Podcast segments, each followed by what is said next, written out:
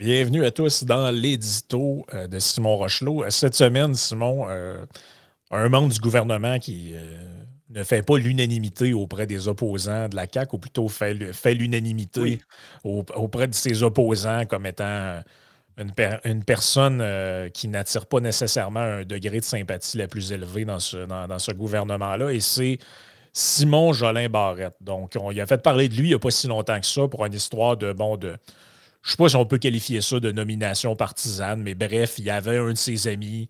Il y avait quelqu'un qui connaissait. Euh, on dit que c'est un ami quand même assez proche qui devait être euh, nommé euh, comme juge. Et puis, de ce que je comprends, la procédure dans ce temps-là, quand tu es ministre de la Justice, si jamais ça arrive, c'est que tu dois un peu te retirer, tu en informes le cabinet du premier ministre, c'est comme eux qui reprennent un peu le, la balle au bon à ce moment-là pour justement qu'il n'y ait pas de cas de favoritisme ou quoi que ce soit. Fait que là, c'est comme sorti. On voyait qu'il était assez mal à l'aise avec ça. Les questions qui ont été posées par les médias, euh, disons que l'avait mis un peu dans l'embarras. Euh, là, il y a une autre histoire encore. C'est sorti dans la fin de la semaine passée. C'est euh, ses liens avec la, juge Rondeau. Dans le sens que, bon, on, sent que il y a, comment je pourrais dire ça, c'est un peu le feu et l'eau. Donc, ce qu'on nous dit dans la presse, les hostilités sont relancées entre le ministre de la Justice et la juge en chef de la Cour du Québec. Simon Jolet Barrette a refusé d'entendre en commission parlementaire Lucie Rondeau au sujet de son projet de loi visant à mettre en œuvre leur entente. Mais aussi, et c'est ce, qui a rompu c'est ce qui a rompu leur trêve, à encadrer le financement du Conseil de la magistrature qu'elle préside. Ça, là, moi, avant de lire ça, honnêtement, je savais pas qu'un ministre pouvait écarter d'une commission parlementaire un acteur euh, ou une actrice de ce calibre-là. Tu sais, que tu veux pas recevoir une association citoyenne avec des gens un peu, euh, un peu exaltés, un peu sautés sur le crâne, c'est tel que tel. Mais là, on parle quand même de la. On parle quand même de la juge en chef de la Cour du Québec. Là, y a-tu moi qui n'ai pas compris quelque chose là-dedans, mais il me semble que ça n'a comme pas de bon sens de l'écarter du. Euh, tu peux lutter, tu peux dormir, tu peux, tu peux faire des mots croisés, tu peux lire des, trucs sur ton téléphone pendant qu'elle parle, au pire, là, mais de, dire qu'elle n'a pas le droit de parler, ça, ça. Je sais pas, c'est, peut-être, peut qu'il m'en manque un bout, là, mais je ne l'avais pas vu venir, celle-là. Ben effectivement, ça n'a pas de bon sens. Par contre, tu peux tout à fait exclure qui que tu veux en commission parlementaire. En fait, les gens qui sont appelés à témoigner en commission parlementaire, ça, ça relève vraiment de la joute politique, c'est-à-dire que c'est des négociations qui se font entre les partis politiques de genre Bon, évidemment, le gouvernement a le gros bout du bâton là-dedans. les principaux, mettre les, principaux, les, partis d'opposition. Puis là, OK, ben, tel groupe, moi, je suis tel parti, j'aimerais vraiment, vraiment que tel groupe vienne. Ah, je veux pas tel groupe. Ben, OK, ben, regarde, je, vais, je, je, je, suis, d'accord à ce que toi, qu'on fasse venir tel groupe, mais il ne faudra pas que celui-là vienne. Bon, vous voyez le genre un peu. Et là, malheureusement, ici, ce qui arrive, c'est que, ben, peu importe la question sur le fond, on pourra revenir peut-être un peu dans les détails de qu'est-ce que c'est quoi le, le, litige ici. Là. Ben, juste pour préciser, on dit que le Parti libéral et Québec solidaire ont demandé au gouvernement mm-hmm. d'inclure la juge euh, dans la liste d'invités euh, qui étaient aux consultations pour le projet de loi 26. Peut-être après, on pourra expliquer un peu c'est quoi le, le, projet de loi 26. Mais là, euh, de ce qu'on comprend, bon, je pense que le PQ s'est opposé et la CAQ aussi, là, grosse surprise. Et là, euh, bref, c'est ça. On nous dit que euh, le cabinet de, Simon Jolin Barrette estime que le refus d'entendre la juge Rondeau s'est fait dans les règles et qu'elle peut s'exprimer autrement.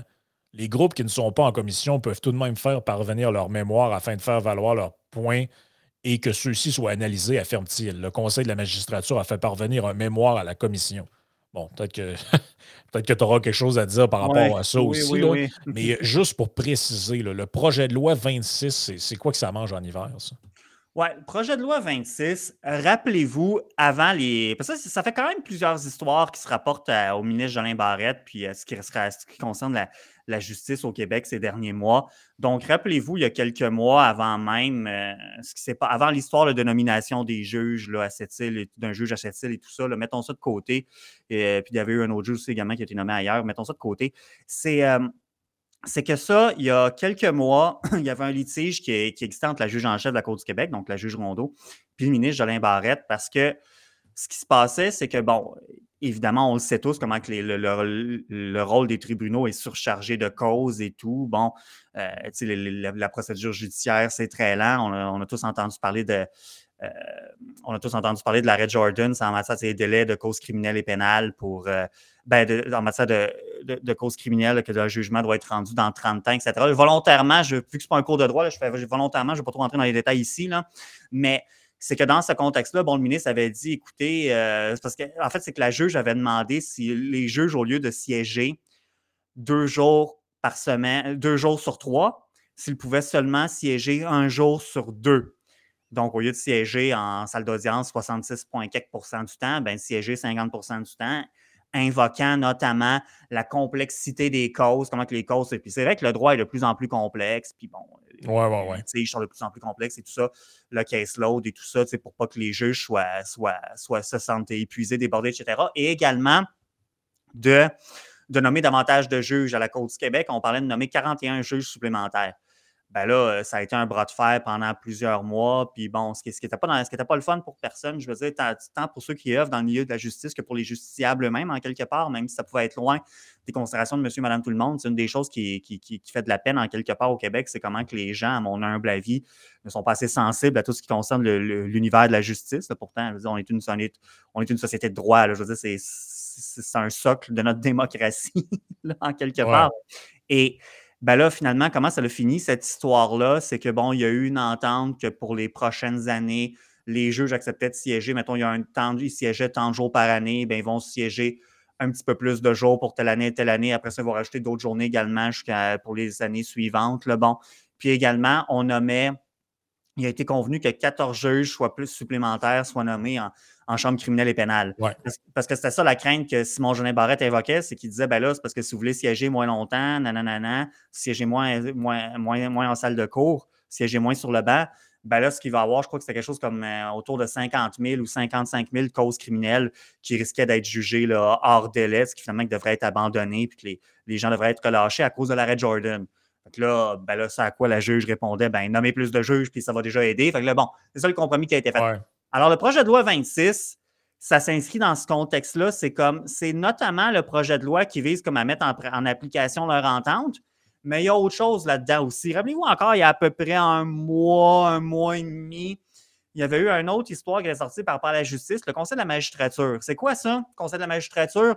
C'est l'organisme qui est, est chargé, je résume au, euh, au maximum, c'est l'organisme qui est chargé de la formation et de la discipline des juges. Bon, quand même quelque chose d'important. On sait que ça arrive de temps en temps que des gens, des justiciables se plaignent par rapport à des juges, quoi que ce soit. Bon, ben ça, c'est le genre d'affaire qui, qui, est tranché par le, Conseil de la magistrature. Puis également, ben, information des juges, ces choses-là. Donc là, leur budget qui avait été prévu pour l'exercice précédent, quelque chose comme 3,2 millions de dollars, ben, il y avait eu un dépassement de coût de 1,1 million.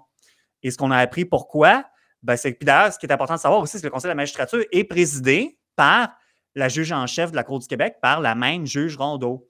Et ce qui expliquait pour beaucoup le dépassement de cours, il y avait, de, coûts, pardon, il y avait des articles là-dessus également, c'était que les contestations par rapport au projet de loi 96, c'est la loi 14, et si on se rappelle les modifications à la, Charte de la langue française, ces, choses-là, et où, le Conseil de la magistrature accrochait beaucoup, c'était les enjeux par rapport au bilinguisme des juges. Mmh. Puis là, ben, référence entre autres à cet article-là qui avait le Conseil de la magistrature a utilisé des fonds publics pour contester une loi québécoise. Le dépassement budgétaire, c'est ce que tu viens de dire, de la magistrature ont servi à financer même, à même les fonds publics des recours judiciaires contre l'abolition de l'exigence de bilinguisme chez les juges. Euh...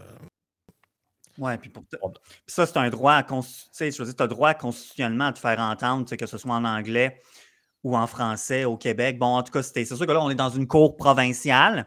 Là, tu, parles des enjeux de compétences d'équité au Québec, c'est pas comme une cour fédérale, par exemple. Que les citoyens qui sont au Québec ont les mêmes droits théoriquement que les, euh, que les citoyens qui vivent ailleurs au Canada. Donc, eux autres, je, je, je, me que c'est sous cet angle-là qu'ils qu'il le puis, évidemment, il faut toujours le rappeler, si, là, si vous vous sentez lésé dans vos droits de quelque façon que ce soit, ici, ce n'est pas évidemment, ce n'est pas, un cours de droit ou quoi que ce soit, ce pas les avis juridiques qu'on donne. Fait qu'évidemment, dans une situation où vous vous sentez lésé, bon, on vous invite à consulter des avocats spécialisés là-dedans, puis bon, à faire ce qui se doit. Donc, fin de la parenthèse. Mais oui, c'est dans, cette, c'est dans ce contexte-là. Et là, le projet de loi 26, en plus de ce que j'ai mentionné, c'est-à-dire euh, l'entente finalement par rapport à nommer plus de juges en, Chambre criminelle et pénale de la Cour du Québec, puis bon, que les juges vont siéger un peu plus de jours par année, des choses comme ça.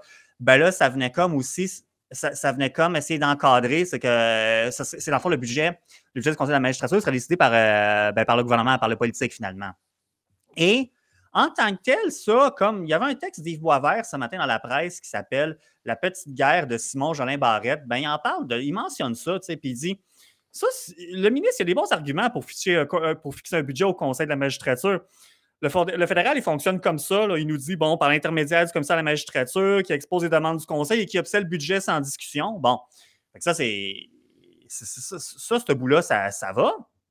L'affaire, c'est ce qui ne fait pas de bon sens, comme on l'a dit tantôt, c'est que la principale intéressée, qui est la juge en chef du Québec, qui est celle qui préside cette commission-là, donc ultimement, c'est elle qui a le dernier mot. Ben, c'est elle qui est celle qui est celle qui supervise le budget, dans le fond, celle qui est, en, qui est en bout de piste par rapport au budget du Conseil, ben, elle n'est même pas reçue en commission parlementaire. C'est ça qui n'a pas de sens. Ben quelque part, quand Jolin Barrette, il dit que ça s'est fait selon les règles, de, les règles ben, un peu comme je disais en ouverture, oui, effectivement, il n'y a rien qui l'obligeait à le faire légalement, façon de parler, mais c'est parce que c'est une question de gros bon sens aussi. Puis le, le ben il dit Ah, ben, le Conseil de la magistrature peut soumettre un mémoire, bon, blablabla. Ben, ça, oui, effectivement, n'importe qui peut soumettre un mémoire. Il faut aller vous promener sur le site web de l'Assemblée nationale quand il y a des projets de loi qui sont sur le point d'être étudiés. Là, ben oui, il y en a plein de mémoires de gens qui interviennent pour. Le, truc de l'article de Boisvert et le, ce que le bout que j'aime, c'est quand il dit euh, le problème, c'est que le ministre ne veut pas faire entendre la principale intéressée, ce qu'on a dit plus tôt. Donc, dans le fond, ils mm-hmm. ont empêché la juge de, parler en commission parlementaire. Ou disons plutôt la principale visée, la juge Rondeau. En tant que juge en chef, elle est pourtant présidente du conseil, donc ultimement responsable du budget.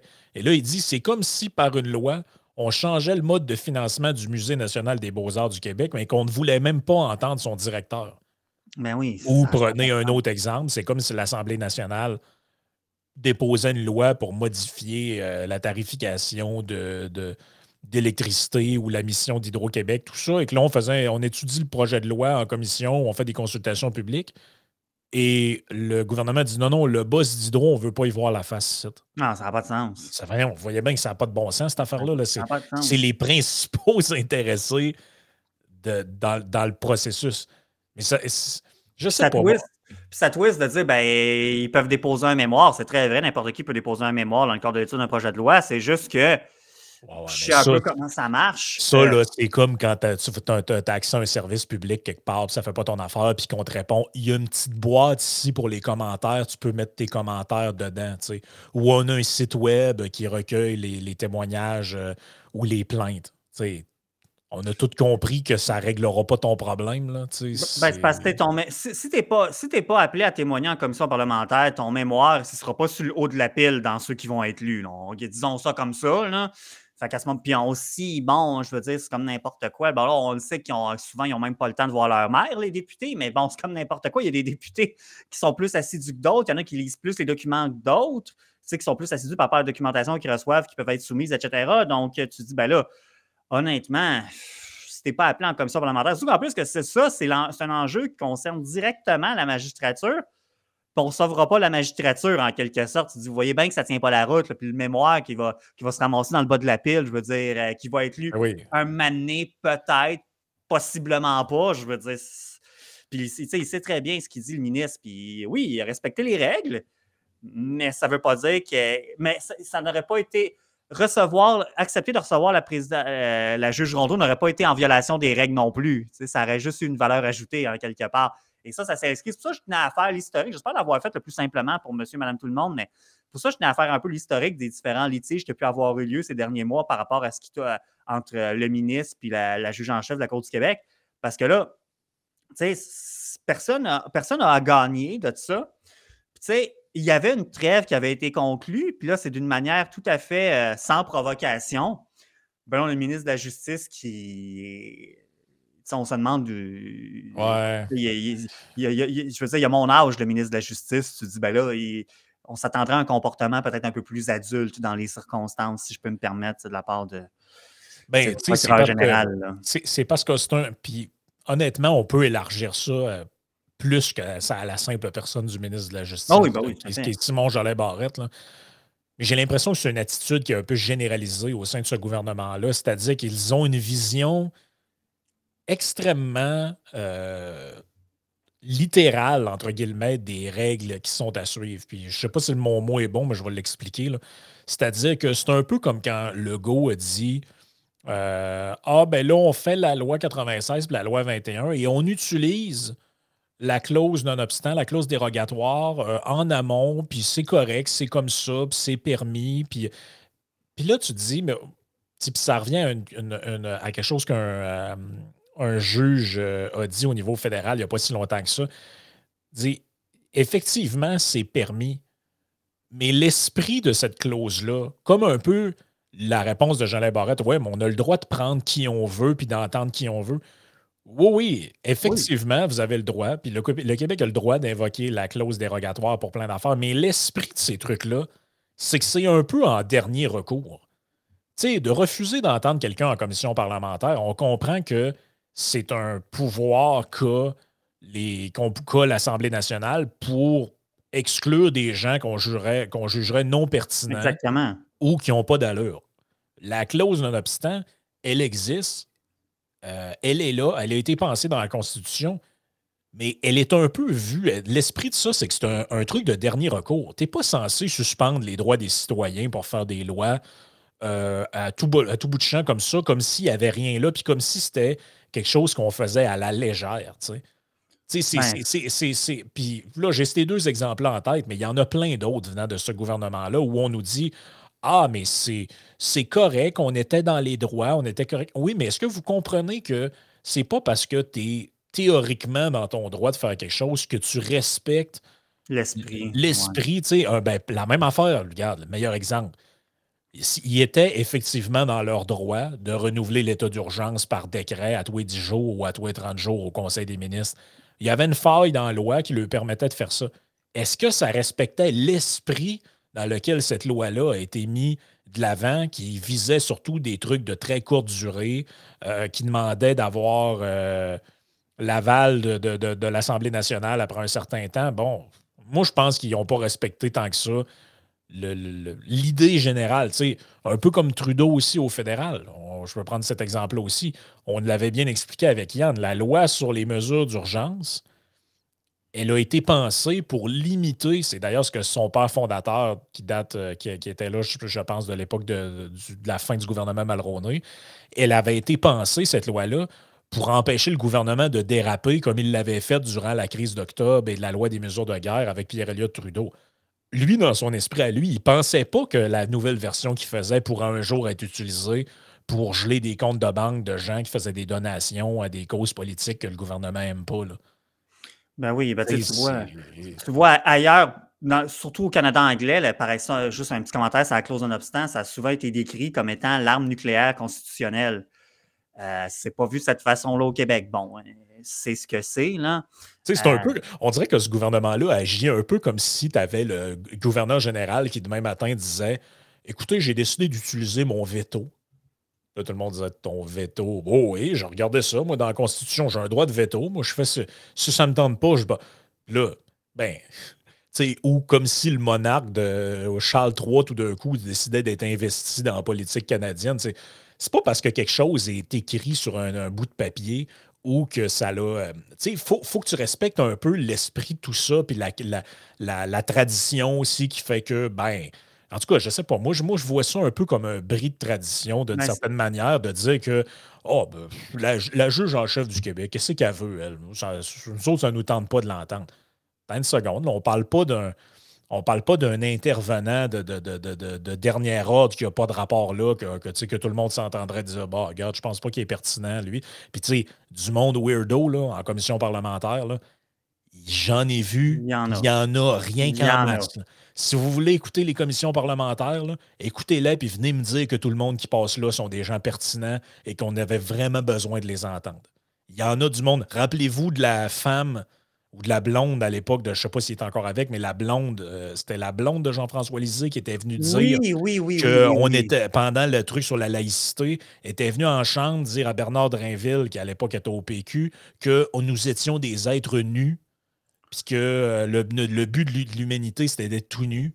puis qu'elle ne voyait pas pourquoi on empêchait les gens de porter des, des, des, signes religieux ou quoi que ce soit, parce que de toute façon, on était des êtres nus. Tu sais, fait que du monde weird la commission parlementaire, en tout respect pour cette madame-là que je ne connais pas. Elle est peut-être bien fine, nonobstant.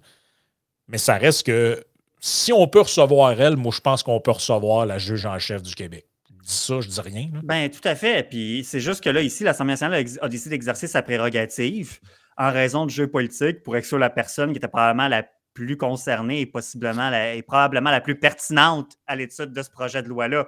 Ce qui fait aucun sens, puis ça, ça sert les intérêts de personne sauf des partis politiques, finalement. C'est que, tu sais, j'ai pas de solution à proposer par rapport à ça. On ne pourra pas évacuer la, la, partisane de, l'Assemblée nationale. je veux dire, oubliez ça. juste conceptuellement, ça ne marche pas. Fait que les commissions parlementaires, c'est pas la. C'est, quelque chose d'assez usuel, c'est-à-dire que c'est pas nécessairement les. disons, disons ça comme ça. C'est pas toujours les meilleures personnes qui vont être appelées à, passer en commission parlementaire ça va être souvent, comme je disais au début, il y a un jeu de jeu de politique. Fait des fois, ça se peut qu'il y a une personne qui Ah ouais, ça aurait été pertinente de t'amener là, mais non, on ne t'amènera pas témoigner là parce qu'il y avait telle autre personne que je voulais vraiment avoir. Puis là, il a fallu que je fasse un choix en raison du compromis. c'est du donnant-donnant avec les autres partis politiques, dépendamment de la composition de la commission, etc. Donc, euh, voilà. Mais là, c'est parce que c'est fort en café, finalement. Là, c'est parce qu'on a exclu. C'est comme. C'est l'éléphant dans la pièce. Je veux dire, c'est absurde. Ben, c'est que, moi, je pensais qu'il y avait un, dispositif ou un règlement ou quelque chose qui, encadrait les, passages en commission parlementaire et qui faisait au minimum que si tu es visé par la commission comme telle, tu as le droit de venir y témoigner. Il me semble que ça m'apparaît comme fondamental. Demain matin, on décide qu'on voudrait, je ne sais pas, moi, nationaliser euh, les porcheries du Québec, ben, je ne sais pas s'il y a une association qui représente ces gens-là, j'ose croire qu'on va accepter des ententes en. fait, on dirait que ça lève le voile sur quelque chose que je trouve un peu inquiétant. Moi, ce, truc-là, c'est-à-dire que l'Assemblée nationale peut décider de faire des trucs, à, des, peut viser des gens par des procédures X, Y, Z et du même coup écarter ces gens-là si jamais l'ajout de politique fait que. Euh, ça nous montre un peu aussi ce que ça fait un gouvernement qui a au-dessus de 90 députés, qui a des majorités euh, écrasantes comme celle qu'on a en ce moment, c'est-à-dire qui se pense tout permis.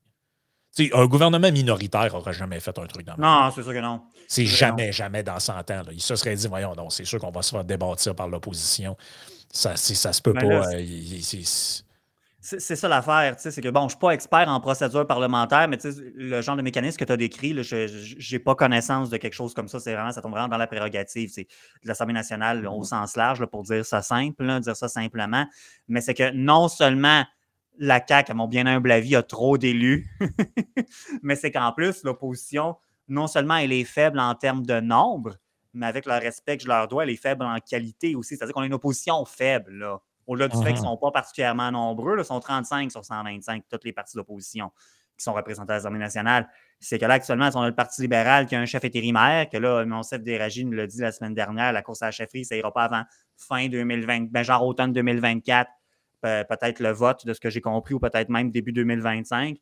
Bon, on a, euh, comment vous l'appelez déjà, le PSPP, c'est quoi déjà le surnom s'il avait trouvé? Euh, on, a, on a PSPP. Oui, oui. Euh, on a PSPP, on a Québec solidaire, que j'ai l'impression que c'est des enjeux. Je ne veux pas dire qu'ils ne sont pas assez brillants pour comprendre, c'est pas c'est juste que ça ne tombe pas dans leur tal.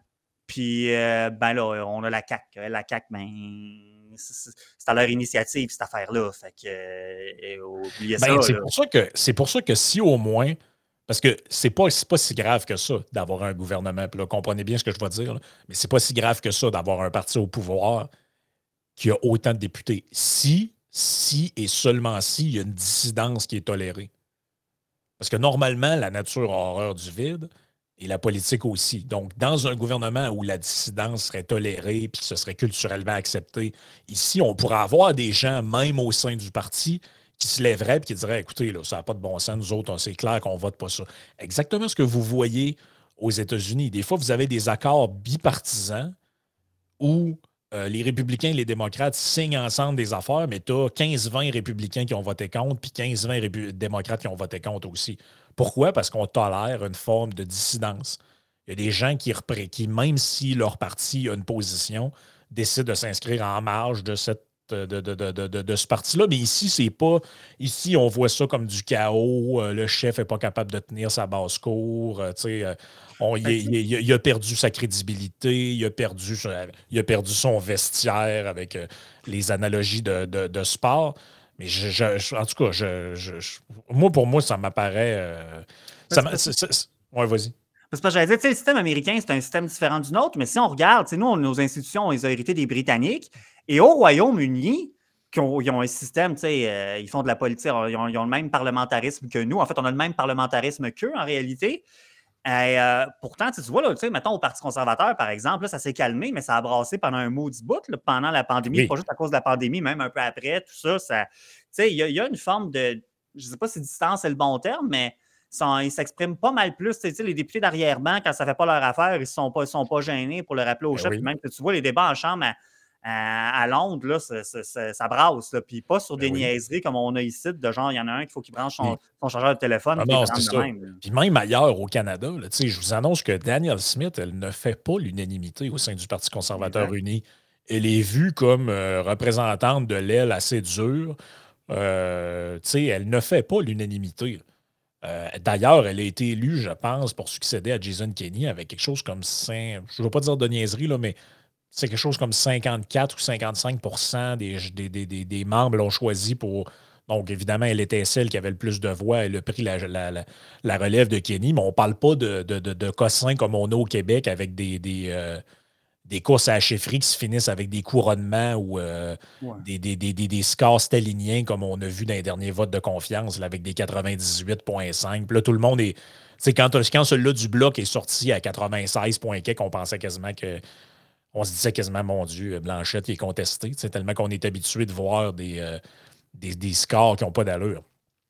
Mais tu sais, autre point là-dedans, je trouve que ça donne un peu l'impression aussi que ce gouvernement-là ne tolère, non, en plus qu'il tolère aucune dissidence dans son caucus, il tolère, il tolère aucun euh, contre-pouvoir qui lui fait face aussitôt que l'opposition ne le mange pas dans la main, on voit que ça fait perdre les pédales à Legault. Il traite tout le monde de non. Euh, euh, un, c'est un woke, l'autre, c'est un ci, puis un ça. Ben. Et au sein de l'appareil d'État, on sent que. Euh, je veux dire, nonobstant ce qu'on pense, puis rentrons pas dans le détail de ce qu'on pense de cette dame-là, c'est pas ça qui est important, c'est juste pour illustrer un point. ça n'a pas été long que quand Sophie Brochu commençait à dire qu'elle ne voulait pas être le Dolorama de l'électricité, on a appris qu'elle se trouvait un job ailleurs. Euh, et tout le monde rappelle tout le temps la, fameuse euh, une du magazine L'actualité, où tu avais le logo qui disait il faut remplacer ceux qui ne pensent pas comme nous. Ouais. Ben, je suis obligé de vous dire que ça commence à ressembler à plus que rien qu'une déclaration, ce truc-là. On sent qu'ils ne tolèrent rien aux autres. Une station de radio qui ne dit pas comme ils veulent, il faut, faut, faire fermer ça. Là, en fin de semaine, c'était il y a, une il y, a, une conférence qui ne correspond pas à ce que nous autres on aime, il faut la faire fermer, il faut la censurer. Euh, la juge, il y a une juge qui a osé euh, contester euh, une, de nos lois, ou en tout cas participer à des contestations ou qui n'est pas d'accord avec nous autres. On va l'exclure de la commission parlementaire. Je sais pas, là, on dirait qu'ils veulent être comme roi et maître, eux, puis Rien. Il faut qu'il n'y ait rien sur leur chemin. Ben, c'est ça. Sans verser dans la dominem, c'est sûr de ne pas y voir en quelque part des problèmes au niveau de la personnalité, des, des enjeux de personnalité par rapport à, certains membres qui composent le gouvernement de la CAQ. Parce que tu dis, tu sais, c'était pas nécessaire de mettre de l'huile sur le feu, de repartir un, de repartir un conflit avec la magistrature. Il n'y avait aucune raison. Il, ça, il y avait pas, c'était pas provoqué, il y avait une trêve, ça allait bien, tout ça. le ministère de la Justice, on, on a parlé souvent, même son, même si on peut se positionner pour dire on aimerait ça avoir un État moins gros, etc. Bon, sais, la justice, c'est un ministère qui aurait peut-être besoin, ben pas peut-être, qui a besoin d'un meilleur financement, qui a besoin d'amour finalement. Puis là, c'est pas, pas ça qu'on a présentement. Puis en plus, parce que tu sais, il n'est pas plus fou qu'un autre, Jean Barrette, c'est quelqu'un de très intelligent là, en passant, c'est vraiment pas un imbécile. On, on arrive en fin de session parlementaire. Oh, on garoche ça à la fin, comme la loi sur l'expropriation. On vous garoche plein de lois, c'est toutes des petites technicalités. Ben, c'est ça, c'est ça. Mais là, c'est parce que le diable est dans les détails, comme on dit. Là. Fait que là, je, sais pas. J'aime vraiment pas ça de les voir aller. Puis c'est ça, tu dis, c'est parce que c'est juste comme ça fait. ça fait revanchard. Ça fait un peu comme je crois que c'est ce que Yann disait. Il le disait dans différentes interventions la semaine dernière par rapport au projet de loi 14, qui, ben, euh, plutôt la loi 14, c'était le projet de loi 96, donc modification par rapport à la charte de la langue française, etc. Tu dis, qu'est-ce qui, tu sais, c'est quoi qui anime ça, dans le fond? Euh, on va nous parler du déclin du français, blablabla. Vincent, je pense dans le dernier trio de la semaine dernière, Vincent, qui va être rendu disponible à tout le monde d'ici quelques semaines. Là. Il, est déjà disponible sur Patreon. Mais quand on regarde les chiffres, on n'a pas le portrait de. C'est pas le même portrait que ce que les. On est loin de la louisianisation, disons ça comme ça. On est très loin de la louisianisation. Fait que tu dis, pourquoi ce genre de mesure-là qui fait que finalement. Puis ça, je ne blâme pas. On, a bien ri de la ville de Montréal avec, son, avertissement quand tu allais sur leur site, tu choisissais l'anglais, mais c'est parce que tu te ramasses avec des. Avec, des organes publics des, qui sont comme ben là, moi, il faut que je me conforme à la loi. Tu sens qu'il y a un certain malaise aussi. Fait que bon, je pense pas qu'il était comme yes, à la Ville de Montréal, il dit let's go, on va mettre des patentes. Puis bon, ils sont revenus en arrière un peu, finalement, sur ça, l'affaire de comme êtes-vous sûr que vous avez le droit de consulter, euh, êtes-vous vraiment un ayant droit, nanana, je sais plus comment c'était formulé, là, mais. Ouais, ouais, ouais. Sauf que le point que je veux faire ici, c'est que un peu comme ce, nouveau conflit qui, qui, est en, euh, ben, qui, est, qui, est, en train de bouillonner en ce moment, qui repart entre, entre le ministre de la Justice et la, juge en chef de la Cour du Québec, ben là, par rapport à des certaines motivations derrière la loi 14, tu dis, ben, c'est dur d'y voir autre chose que genre quelque chose qui n'est pas toujours beau de l'être humain. Ce petit côté un peu genre, euh, un peu d'arrogance quand même, un certain, euh, un côté, un, petit esprit de vengeance aussi, on va t'emmerder un peu. Juste, en fait, je pense que, je viens de donner des qualificatifs, mais moi, le meilleur qui me vient à l'esprit, c'est de dire, que ce côté petit là, que malheureusement on peut tout avoir à certains moments, je trouve ça petit, tu sais. Surtout pour des choses aussi importantes que la justice, là, ça mérite. Euh, C'est que tu dis à un moment donné, euh, un ministre, ça devrait être au-dessus des, des, guerres personnelles ou des. Ben, on, moi, en tout cas, l'impression que ça donne, c'est que Jean Barrette puis la juge Rondeau, les saillissent la face. C'est l'impression que ça donne. En vraie vie, je ne le sais pas. C'est l'impression. Quand tu regardes, c'est l'impression que ça donne. Ils ont ils ont, ils ont il y a du sable dans l'engrenage entre ces deux-là. Et ça ressemble plus à un genre de. c'est ça, c'est de la petite. Euh, des, petites affaires que tu dis, bon, quand tu, si c'est dans votre vie personnelle, vos relations avec votre beau-frère, votre belle-sœur, ou je ne sais pas trop qui, ah c'est tel que tel, mais là, on est à hauteur de, de, l'État. Puis, tu sais, je ne le sais pas, là, mais il me semble que quand tu es un gouvernement, tu as bien d'autres mondes avec qui tu as envie de te fâcher que les juges et la, magistrature. La magistrature là. Le go, il parlait de sa canisse à courage. je ne sais pas, là, mais dans le canisse ou le chaudière à courage, me semble qu'avec ce qui s'en vient, les négociations avec les syndicats, la fonction publique, euh, les villes qui veulent siphonner le compte de banque du gouvernement jusqu'à ce qu'il n'en reste plus rien dedans, il me semble que la petite canisse à courage, moi, je ferai attention à la quantité qu'il y a dedans. Puis j'essaierai de trouver comme autre cheval de bataille que de me pogner avec la justice. Ben, c'est parce que ce qui est déplorable, ce qui est, ce qui est déplorable là-dedans, je n'aime pas le terme déplorable depuis qu'il a été employé par Hillary Clinton, mais disons, ce qui est lamentable là-dedans, c'est que, tu sais, une des premières préoccupations de tout ce qui se rapporte euh, tout ce qui, de, de, près ou de loin à la justice, c'est la considération envers l'administration de la justice. C'est pour la confiance envers justement le système de justice, les institutions, etc. Mais tu sais, quand tu as un ministre qui écarte du revers de la main euh, la, la, présence de la juge en chef en commission parlementaire, je trouve que ça envoie un drôle de message aux citoyens, comme si tu sais, euh, ouais, ben c'est comme si tu viens dire que le jugement de la juge ou de la justice, des acteurs de la justice, il n'est pas le bon. Après, tu demandes aux gens de faire confiance au système de justice, confiance dans les institutions. Ouais, mais le ministre, lui, euh, le ministre, lui, il a tellement peu de considération pour le, le système de justice qu'il refuse d'entendre la juge en chef. Donc, quel, effectivement, quel message ça envoie. Écoute, on va continuer euh, sur la partie Patreon avec un, euh, justement quelque chose d'autre qui a rapport avec la justice. C'est une question, je pense, qui a intéressé pas mal de monde durant la pandémie. C'est ce fameux droit constitutionnel qu'on a au Canada de euh, d'entrer dans le de, dans le pays. Et là, il y a eu un jugement de cour qui a été rendu là-dessus.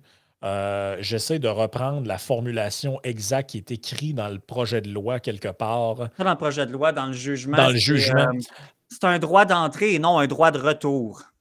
Exact. Il est formulé d'une manière précise dans, le, dans le document. je l'avais sous les yeux ici. Les mots veulent dire quelque chose. Là. Oui, oui. Exact. Donc, on, va revenir là-dessus. Et notamment, en fait, ça a un lien tout ça avec l'État islamique. Donc, dans le fond, euh, les gens qui partent à la, qui partent euh, rejoindre ISIS, euh, appelez ça comme vous voulez, l'État islamique, est-ce qu'ils sont dans leur droit de revenir au Canada? C'est une question qui peut paraître un peu nichée, comme dirait la, ministre Guilbeault, mais il y a quelque chose dans ce jugement-là qui est donné qui est quand même assez intéressant puis assez fondamental on va en jaser dans la partie Patreon. Vous pouvez vous joindre à nous au patreon.com barre oblique i Sénéchal.